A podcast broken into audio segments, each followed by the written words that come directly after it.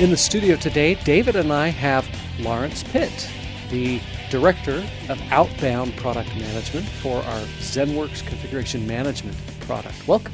Hello. Welcome. Thank you very much. I think we should probably start by saying that only you and I will be able to understand each other. Randy's going to have a little problem there. Is that right? Yes, yes, I would have thought so, definitely. Maybe you two can speak, and David, you and I have known each other well enough that maybe I can translate after the fact then. We'll we'll give that a go. Okay. Laurence, we're here to talk about ZenWorks Configuration Management 10.1, the release of which is imminent.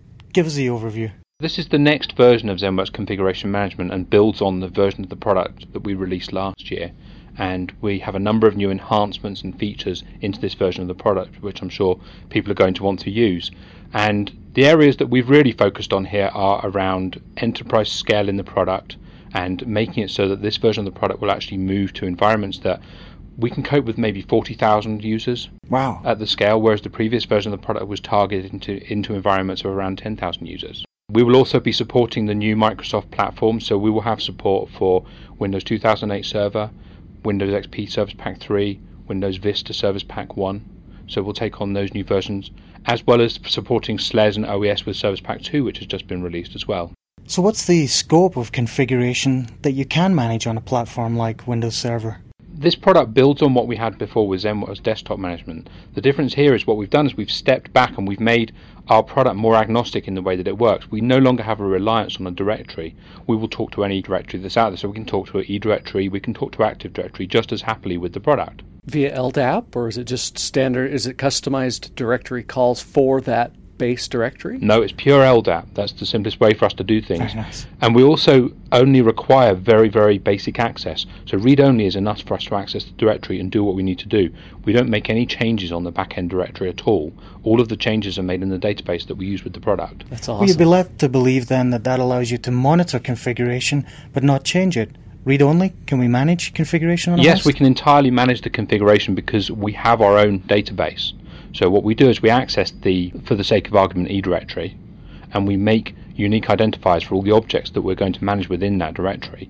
We then reference them into our database. Any changes that are made, we make the changes on our database rather than the back end directory. So then changes that are made on the back end side in the LDAP directory, are those then replicated forward into the database? Do we do some sort of interval checking? We check instantly. So if a user in the backend directory is moved, if a new group is created, if a container is moved, that is reflected instantly in ZenWorks Configuration Management. And if you were using the management tool at that point and you refreshed, you would see that change being reflected. That tells us a little bit about the back end, but what are the front end tools like? How do I manage a 40,000 node network? Okay, so that's that's actually a very good question because one of the major enhancement here is is for scale. So how do we manage that, and what have we introduced to help with managing that? As an administrator, the first thing you'll see is the ZCC. That's the command console for the product, and that's where you do all of your work. For anyone in America, ZCC is ZCC. Oh, thank you. That would be ZCC. Now you understand, Randy. Appreciate that. Sorry, Laurence, go ahead. I'll go back to talking about the ZCC. That's our web services console. Everything is represented in here workstations, servers, user objects, applications, policies, everything. The objects that you're actually managing are managed using an agent. So we deploy an agent to each managed device, and that's how that device is referenced. And that's how we get round the, the point you made about reading the directory on that host in a read only configuration, but we can still make configuration changes via the agent rather than via that host's directory. Exactly, that's correct. So all of our changes are controlled by the agent.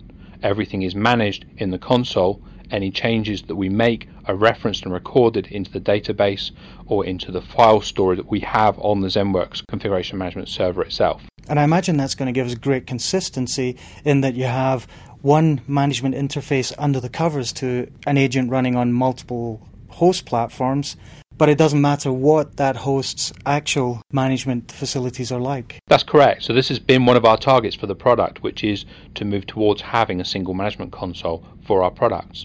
So today with ZenWorks Configuration Management, you have the configuration management piece, you have asset management, you have patch management, all within a single console, all managed from one place using familiar tools and using the same interface for everything. Moving that, how do we do that with the enterprise and how do we manage the enterprise? We've specifically introduced some new features into 10.1 version of the product, which allow us to manage an enterprise. Now, if you look at a straight enterprise, it will tend to be a flat way of doing things. What we need to have is a hierarchy that allows us to offset load and allows us to manage things in a way that we can say this server is actually over here and it's slow and this server is very fast and these servers are all connected together. So one of the new features we've introduced into ZenWorks Configuration Management 10.1 is the satellite server. The satellite server is actually a remote node which will offset most of the functions of a primary server. Now the primary server sits at the center of the configuration and is directly connected to the database. Sure. Hub and spoke. Exactly. The satellite server comes from the primary server, does most of the work of a primary server, but could sit anywhere on the network. So it could be sat on a slow link. It could be sharing the load on a fast link. It doesn't matter where you want to put it.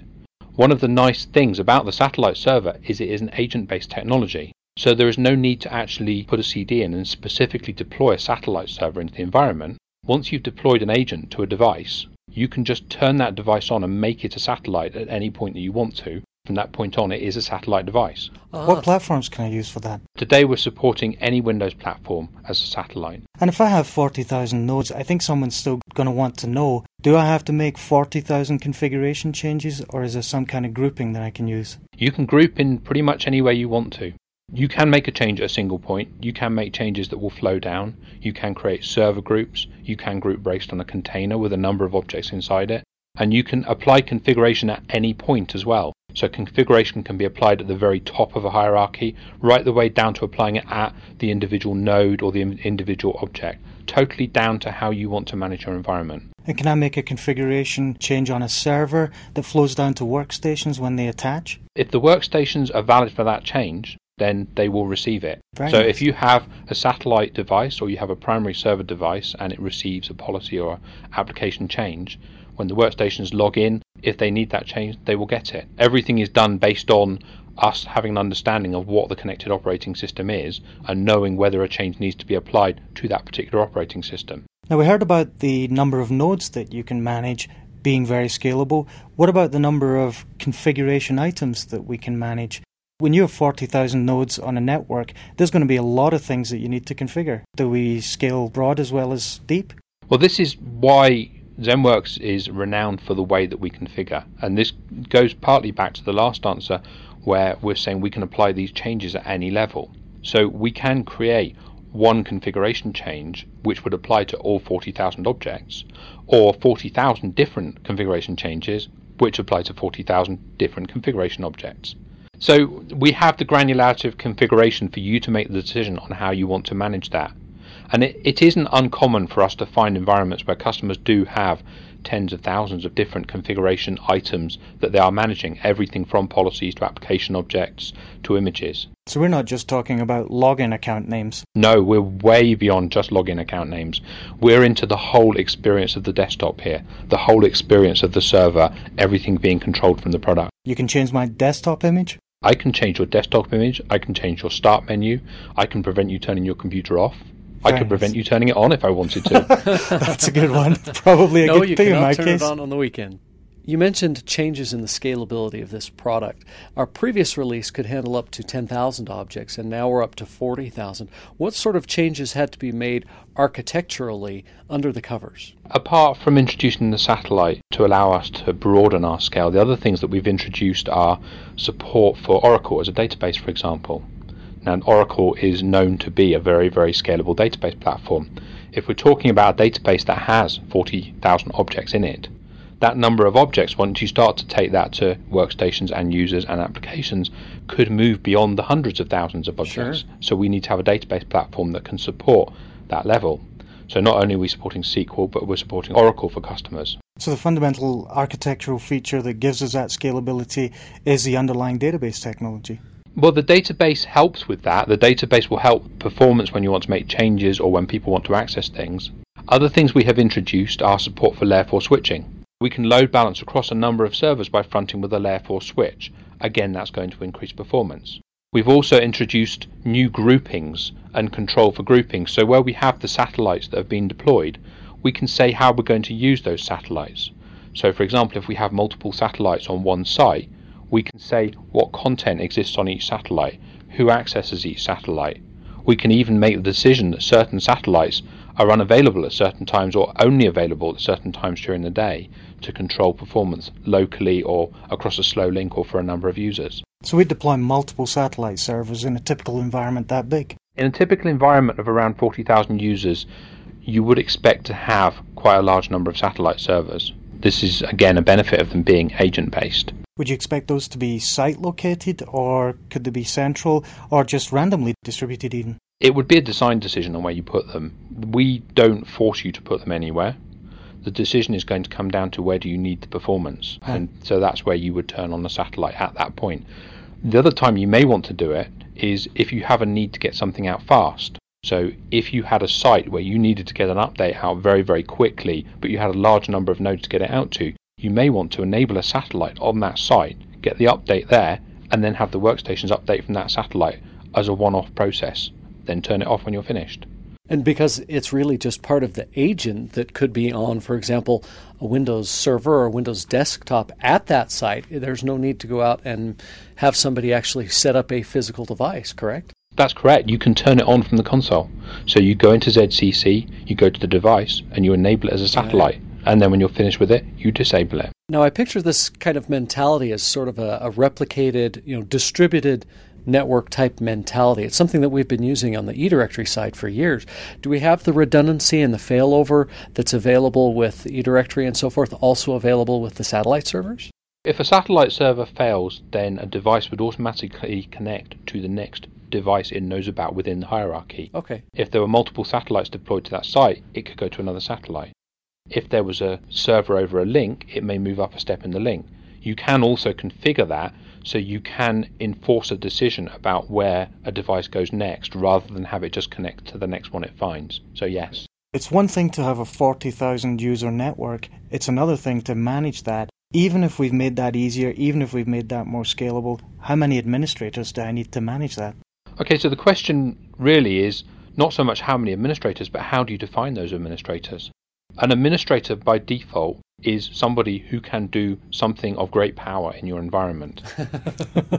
now, what we don't want is to have 400 people all logging in as administrator with high level admin rights over this environment. And that's one of the fundamental architectural problems in some platforms. Exactly. So, one of the features we've introduced in ZenWorks Configuration Management 10.1 is role based administration. Now, on the one side, what this allows us to do is to select users in the authoritative directory, Active Directory or eDirectory, and apply those to a role within ZenWorks Configuration Management, which defines what they can do. So they may be application administrators, they may be policy administrators, or they may be full global administrators. So someone in a remote office can be given individual management rights for that location. Correct. So somebody in a remote office who is an administrator in a large environment, what you don't need is for them to be sending requests back to the central office, which take two days to be actioned Absolutely. and then get updated. What we can do is we can give them the rights to administer and modify the objects that relate only to their part of the environment. They can then apply changes and they can manage that effectively. What about updates? Can I imagine sort of this waterfall effect of, you know, things being updated at the central server and then being waterfalled out to the remote sites? Yes, you can, in short. So another big enhancement, and this is something that anybody listening to this podcast is going to like, is the system update process within ZenWorks Configuration Management has been entirely reworked. So, system update now is done in such a way that we can host multiple updates centrally, and the way that we deliver our updates is very much more efficient. Now, when we release an update to the product, and we have two types of update, we have system updates, which are released fairly regularly and will tend to be bug fixes to the product or minor enhancements to the product. We then have the full product release type updates, which is what we're talking about here with version 10.1 of the product. All of those can be released using online update, which is built into the server. The server will recognize there's an update. It's then down to the administrator to go to the server, authorize that update, and have it downloaded. Once it's on the server, he can decide how that gets applied to the network. So it can be scheduled. It can be scheduled in a very granular way. So, your comment about the waterfall effect, let's be honest 40,000 user environment, quite a lot of servers. We really don't want a waterfall effect of update going out to everybody in that network. A Certainly not in one day. Exactly. So, what we have is staging groups. So, we create staging groups we have a staging group for the servers, for example. Then we may look at the users and break them up into 20 or 30 separate staging groups. Each staging group will run, the next one only runs when the first one is successfully completed. So we have a very, very granular level of control over how we apply these updates across the network. And in fact, you could go the other way. You could take your remotest, least important office, start the updates there, and if they work, start moving more centrally. That's probably the safest and least career limiting way. yeah, let that poor guy that's out there in the middle of Kansas somewhere be the one to receive the update and determine, hey, this works or this doesn't work. What have you got against Kansas, Randy? No, I don't have anything against Kansas. I just feel sorry for the poor guy out in the middle of Kansas somewhere who happens to get the first and only update and he's the tester. His network breaks down. Exactly. And you can use the same sort of method with patch updates to the platforms that you're actually managing? We have patch management within ZenWorks Configuration Management 10.1, and the control in the console for that has been enhanced within this release of the product. But the ability is fully there to create groups of workstations and make decisions on how and when patches get applied. And that can be everything from the, the minor or not so minor Patch Tuesday Microsoft updates or the latest version of Adobe Flash, right through to Windows XP Service Pack 3 or Vista Service Pack 1. Although, if I'm being honest from a design point of view, at the point where you have a Service Pack update like Service Pack 1, it is a decision then whether you should actually be looking to deploy a new base operating system build rather than looking to deploy that as a patch update because it's so major to what you're doing. Okay. What's that like for me as an end user? Suddenly my workstation's taken over and I'm getting a service pack installed for the next two hours? Yeah, well, that's really the point with the service pack. Why I would not recommend that you do a full service pack. You review whether you want to do a new image at that point, purely because of the amount of time it takes. The product itself is very capable of doing that delivery, but the user will be sitting there watching install screens and reboots for, like you say, two hours while it's happening, whereas the re-imaging process may only take 15 or 20 minutes. What about my power users? I get a bunch of people who are developers, they're weirdos, they don't like to take too much of the central environment, but they do need some management. The power users would have already been defined within your authoritative directory to have rights over their workstations. What we're then doing is delivering an agent that enables them to install and run the applications that they need, but ensuring that you still have central control over the configuration and the licensing and the delivery of those applications to make sure that they remain supportable in the organization. So those users can choose what it is they install and, and use, but don't have things imposed on them so much. Yes, that's quite correct. That's that's the whole point with the granularity of management within the system. You don't have to decide that everybody gets the same. Everybody can be entirely different if that's how you would like it to be. You referred to imaging. I imagine there are some enhancements that have been made there as well. Yes, so we're now supporting the new Windows imaging within ZenWorks Configuration Management we have extensions that will allow us in the future to support other third party imaging, and this is the first version of that that we're working down. Obviously, that will assist greatly for customers who want to look at deploying Vista to their environment because that's the preferred way for Microsoft to deploy that operating system. Sure. Everybody loves virtual machine environments now. Does ZenWorks configuration management support or handle those? Yes, so with ZenWorks Configuration Management 10.1, we will now support the server running on an XEN hosted environment. So if you are running SLES and you have XEN and you wish to install either on a SLES or a Windows hosted server, we will support that as if it was a physical host. And you mean by support that I can call up to Novell support and they are not going to say, sorry, put it on a real box? No, we've put a lot of work into testing our product running in those virtualized environments to ensure that it does what it should do and that NTS can support that correctly. That's great. So, what if I've been a Zen customer in the past? I haven't upgraded for a long time, but 10.1 sounds great for me and I want to upgrade. If you're an existing ZenWorks 7 customer and you want to move to ZenWorks Configuration Management, we do have a tool which will assist you to do that. And it is a very, very powerful tool and very flexible as well. So, it will move applications, it will move settings, it will move policies, it will move workstation objects, and it will allow you to migrate those between your old and your new ZenWorks configuration management environment.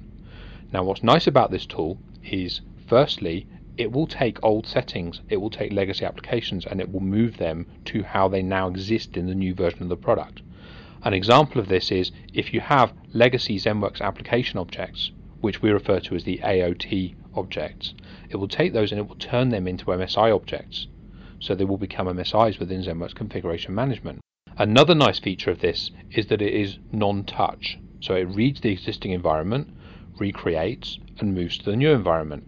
This means that when you're in that complicated migration phase of how do we support both environments, how do we know who's doing what, you can actually run them as dual environments and then just upgrade by rerunning the migration tool periodically until you have everybody switched over.